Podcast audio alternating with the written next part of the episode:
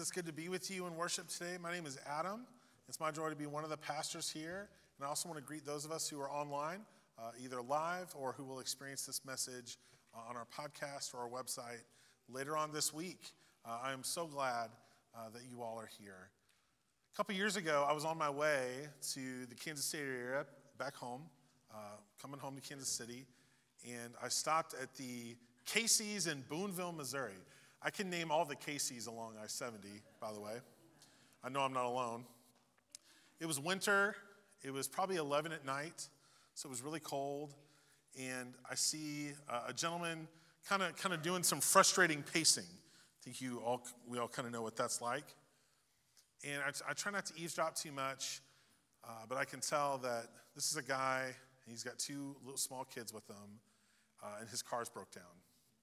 And so I, I approached him and asked him where he's heading, and he said, Kansas City. So, what would you do in that situation? Would you invite him into your car to give him a ride? Would the fact that he had two little girls with him factor into your decision? He said he had family in Lawrence. And I said, Well, if, if they can meet me north of the river, I'd be happy to get you there. And I felt cool. It felt like a Viking saying that somehow, like north of the river. Uh, so I explained to him that, that I was a dad too and that he would be weary of me because I'm a stranger. Uh, but then I, at the time, my two children were small. And so I showed him the two car seats in my back seat. Uh, and I said, hey, if I was in the same spot, I'd, I'd want someone to do this for me and my kids. So then it's reversed. What would you have done if you were him? Would you have gotten in a stranger's car? Even a handsome and charismatic stranger like myself? what would you do? So at that point, me and this guy are kind of in a trust standoff, right? Like, who's, who's going to make the move first? Who's going to trust who or not? Trust influences so many decisions we make every single day. Coming to church, a step of trust. Getting into business with somebody, a business partnership, selling a home, applying for a job, going on a date, all of these require different levels of trust. How do we prove to others that we are trustworthy? That's what we're going to look at today. Scripture says a whole lot about trust. It's all throughout the Bible. In the Old Testament, that's the first half of the Bible, the Hebrew word that we translate into trust in English is used 148 times. And this is in everything from trusting God to trusting other people and being a trustworthy person ourselves.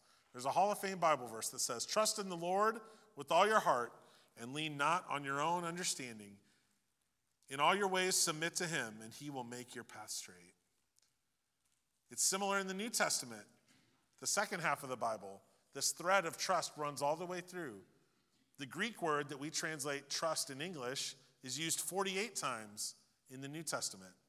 Romans 15 says, May the God of hope fill you with all joy and peace as you trust in him, so that you may overflow with hope by the power of the Holy Spirit. Last week we talked about trusting in God. And if you missed it, uh, that message is on our website. We have another podcast called Layman's Terms, where you can take a deeper dive into this subject if that interests you. This week, we're going to look at how we can be trustworthy people. And what I hope we'll discover together as we study God's Word is that trust grows slow and goes quick.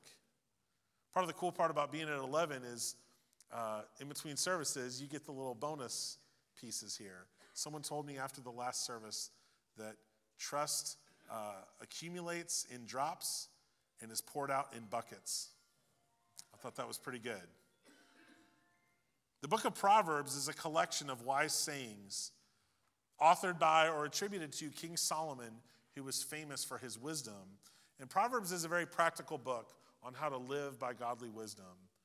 A lot of the Proverbs are just kind of standalone, they, they function as, as their own statements, like the one we're going to read today. And if you've never memorized a verse in the Bible, Maybe this could be a good one to start with. Proverbs 12 22.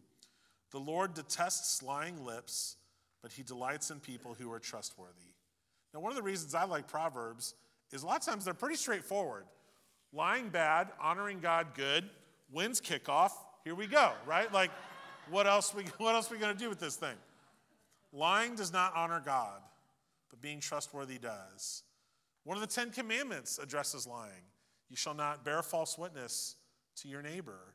From the time we're little, we're taught that lying is bad. I mean, that was one thing my parents were really big on. I remember being told, we can handle just about anything, but don't lie to us. Because lying destroys trust in a unique way. Because it's a choice that we make to withhold the truth. And we certainly don't like it when folks lie to us. There's entire industry is built on scamming people through lies. Last month, a Michael Jordan rookie card that was supposedly autographed was refunded. The buyer was refunded for a price of $34,000 because it was revealed that the signature on that card was fake. Taylor Swift was in town recently, and there were all these news stories of people who bought tickets, but then they got to the gate and they were fake. Imagine spending $1,400 on concert tickets and then you can't get in because they're fake. The Swifties tell me, you got to watch out for the scammers, man. They're out there. Now, I'm going to say this next part like I know what it is, but cryptocurrency broker FTX, they lost more money. They lost so much money, they can't even tabulate it. That's a lot of money. How much? We don't even know. And so lies can cost us a lot of money. But when we lie, it can cost us a lot more than that. At the root of lying is a fear that the truth will be known.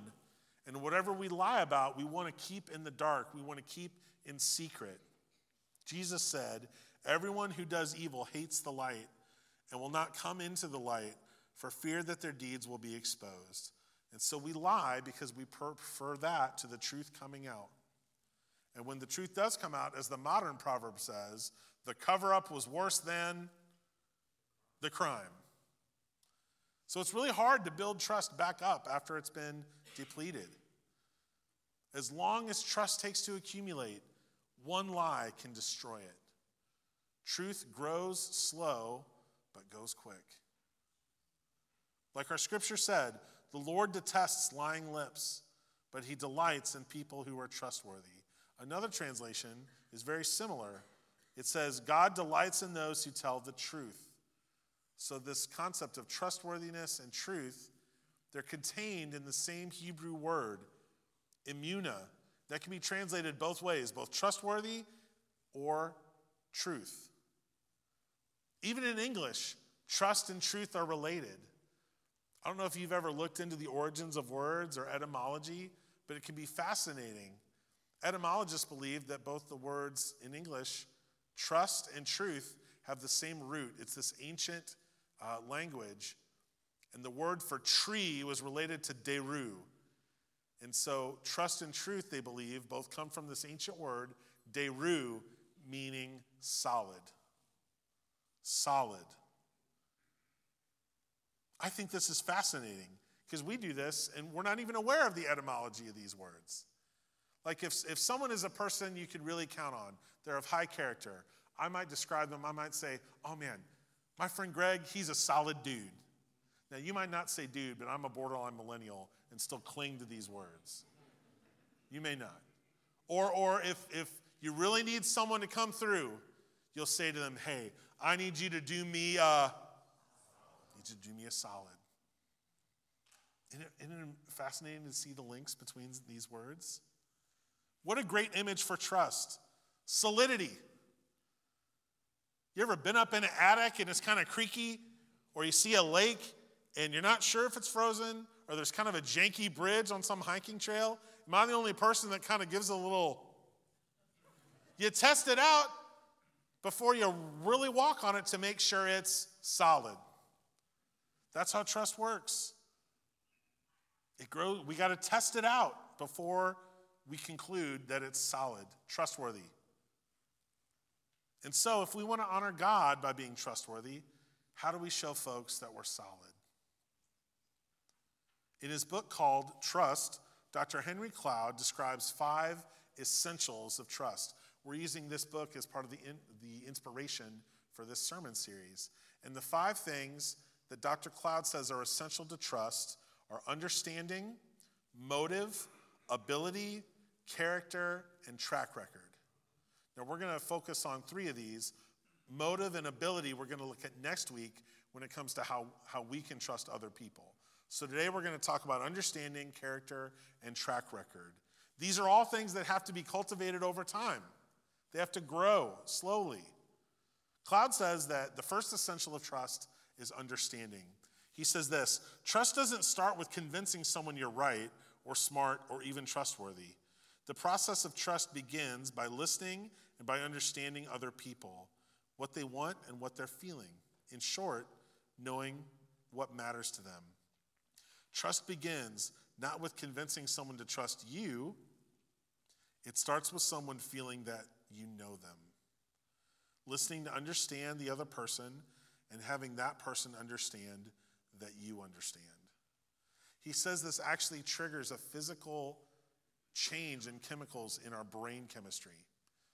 We're wired to assess threats. Is this safe? Am, am, I safe or not? Most of the time, our brains are in a neutral or closed state. A neutral or guarded state is what Cloud says. And when understanding is achieved, the brain actually changes chemically and moves to an open state where it's receptive to different ideas or a different person. So, as parents, we have to show our children empathy, especially as they get older. We have to help them understand that we understand them, that we understand what, we're, what they're going through, or at least we're trying to. As managers or leaders in the business world, we, we have to foster understanding with our customers or our employees. We want, we want them to know that we want to know their needs, we want to understand them. Trust is foundational, and understanding is essential to trust. People want to know that they're understood. One of the reasons I don't wear a robe, I guess if enough y'all really wanted me to, I'd be fine with it because I wouldn't have to worry about what to wear. But the reason I don't wear a robe is, is because it establishes that I, as the pastor, am somehow unlike you. Now, we got 40 good looking folks wearing robes up here. That's great when I'm the only person in a black robe elevated on the stage, I mean, all these nonverbals are saying, I am different than you. And I have to work really hard to convince people that as a pastor, I'm somehow not an alien of some type. Right? So that's why I don't wear it, because I don't want people to think, this person definitely doesn't understand what real life is like in the actual real world. I want people to know that they're understood. People don't want to be persuaded, they want to know that they're understood. Another essential for trust is character. Beyond understanding, do we have the makeup, the constitution to deliver on what we're being entrusted with? And there's different levels of character for different levels of trust required. Cloud says a person's trustworthiness is specific to the certain areas in which we trust them. We all have strengths, weaknesses, and deficiencies. The important question is can we do what someone else needs us to do for that context? If you want me to visit you in the hospital, I got you. If you want me to change your oil, you're going to be up a creek. right? Uh, if we're a server at a restaurant, we need to be attentive and courteous. If we're a babysitter, we need to be safe and responsible. There's different thresholds for different levels of trust. Our character will prove to people that we're solid, that we're up to the task. And that corresponds with another word we associate with character integrity. If something has integrity, it's whole, it's not splintered or separated, it's sturdy and strong, it's whole. And so to have good character, to have integrity means that we're the same in the light as we are in secret, that we're not living two lives, our lives are integrated, that we're solid. That's what it means to have good character, to have integrity. Cloud says that the final essential to trust is a track record. You may have heard it said the greatest predictor of future success is past performance. Cloud puts it this way what someone has done before is usually the best indicator of what will happen next time. There's a reason when you have new hires that there's a 60 day probationary period. You got two months to establish a track record. There's a reason that doctors And at least in the Methodist church, pastors have a two year residency period. You don't just let anybody become a doctor or a pastor. You've shown yourself to be trustworthy and establish a track record over, over years and years. Trust grows slow and goes fast. Cloud says that trust is less like an on and off switch, or, or that uh, it's either all or nothing, and it's more like a dial that grows over time. When I first met Sarah, her dad and I went to get groceries, which means I was interrogated in a parking lot outside the grocery store. Yeah, I didn't, I didn't have this one approved in advance. He actually smoked a cigarette and everything. It was just like the movies. Felt like I was in a CIA room or something. Well, he was a father figuring out if he could trust this new suitor that had come along. Now, in the years since, we joke about it a lot. First of all, why my other two brother in laws weren't subjected to the same terrible treatment. I mean, I wasn't waterboarded, boarded, but it came close. And, uh, you know, I tell him, Gil, what more do you want, man? Who would you want rather dating your daughter than a youth pastor? Like, what else I got to do here? So we joke about that a lot. And so it started off with the interrogation, and then a year and a half later, uh, I took Sarah's parents out to P.F. Chang's, which when you're 21 years old is like, I mean, that's up there. Yeah. Oh, yeah. Uh, and they were so excited to encourage and support enthusiastically our upcoming uh, engagement. But that track record over that year and a half had to be established because trust grows slow. If we claim to be a Christian, then our witness, what we, the way we live, the way uh, we're seen, the things we say, that's our witness. If we're Christians, then our witness being solid when we leave this place is everything. If we claim to know the truth of God, then it follows that we should live truthful, trustworthy lives. On that cold winter night in the Casey's parking lot in Boonville, I showed the dad my back seat with two car seats in it so that he would understand that I understood him as a father. And then, while he was still thinking it over, I do something I almost never do for reasons I've already discussed. I played the pastor card. I was just like, look, man, I'm a pastor. You don't got anything to worry about. And I pulled up the church website on my phone so he could see. I'm pretty sure that he sent his family pictures of my license plates of my car, which was fine. That's fine. And we arranged to meet his family at the church. It was an exercise in mutual trust. If we want to be trustworthy people beyond the Casey's in Boonville, then we need to demonstrate through our understanding and character and track record that we can earn trust over time because it grows slow and it goes quick. My colleague and good friend Keith, he said something a long time ago that I've thought about a lot since then. We trust people that have a high say do ratio. Does what they say they're going to do match up with what they actually do? Do we follow through on what we say? This applies at home, at work, with your friends, everybody. i invite you to think about this week. What's your percentage of your say do ratio at? Is it 40%? Ooh. Is it 63%? Is it in the 90s? And then I, I want to add another layer onto that. To have a high say true ratio. Are the things we say truthful? Do they reflect reality or just our preferred version of reality? Are, are things we say gossip or, or do we only say things which we know to be true? So, question for this week Do you have a high say do ratio? And what about your say true ratio? The Lord detests lying lips, but he delights in people who are trustworthy. Friends, over time, trust will grow, and we can establish ourselves as solid for the people that God has placed in our lives. Remember, trust grows slow and it goes so, so quick. And everybody said, Amen. Amen. Let's pray. God, thank you so much for today and this opportunity to read together from your word, to sing praises to you, and to be together in your presence. God, we ask that you help us to have a high say do ratio, not just on our own strength and effort, but that your Holy Spirit would work within us so that what is done in secret is the same as what is brought into the light. That we could be people considered worthy of trust, that we would reflect the solid foundation and truth that we are building our lives on in you, and let others see that as we leave this place. Help us, God, to be people who seek to understand, that have a character that reflects you, and that over time, our track record would be a witness to your great love. It's in your Son's name we pray. Amen.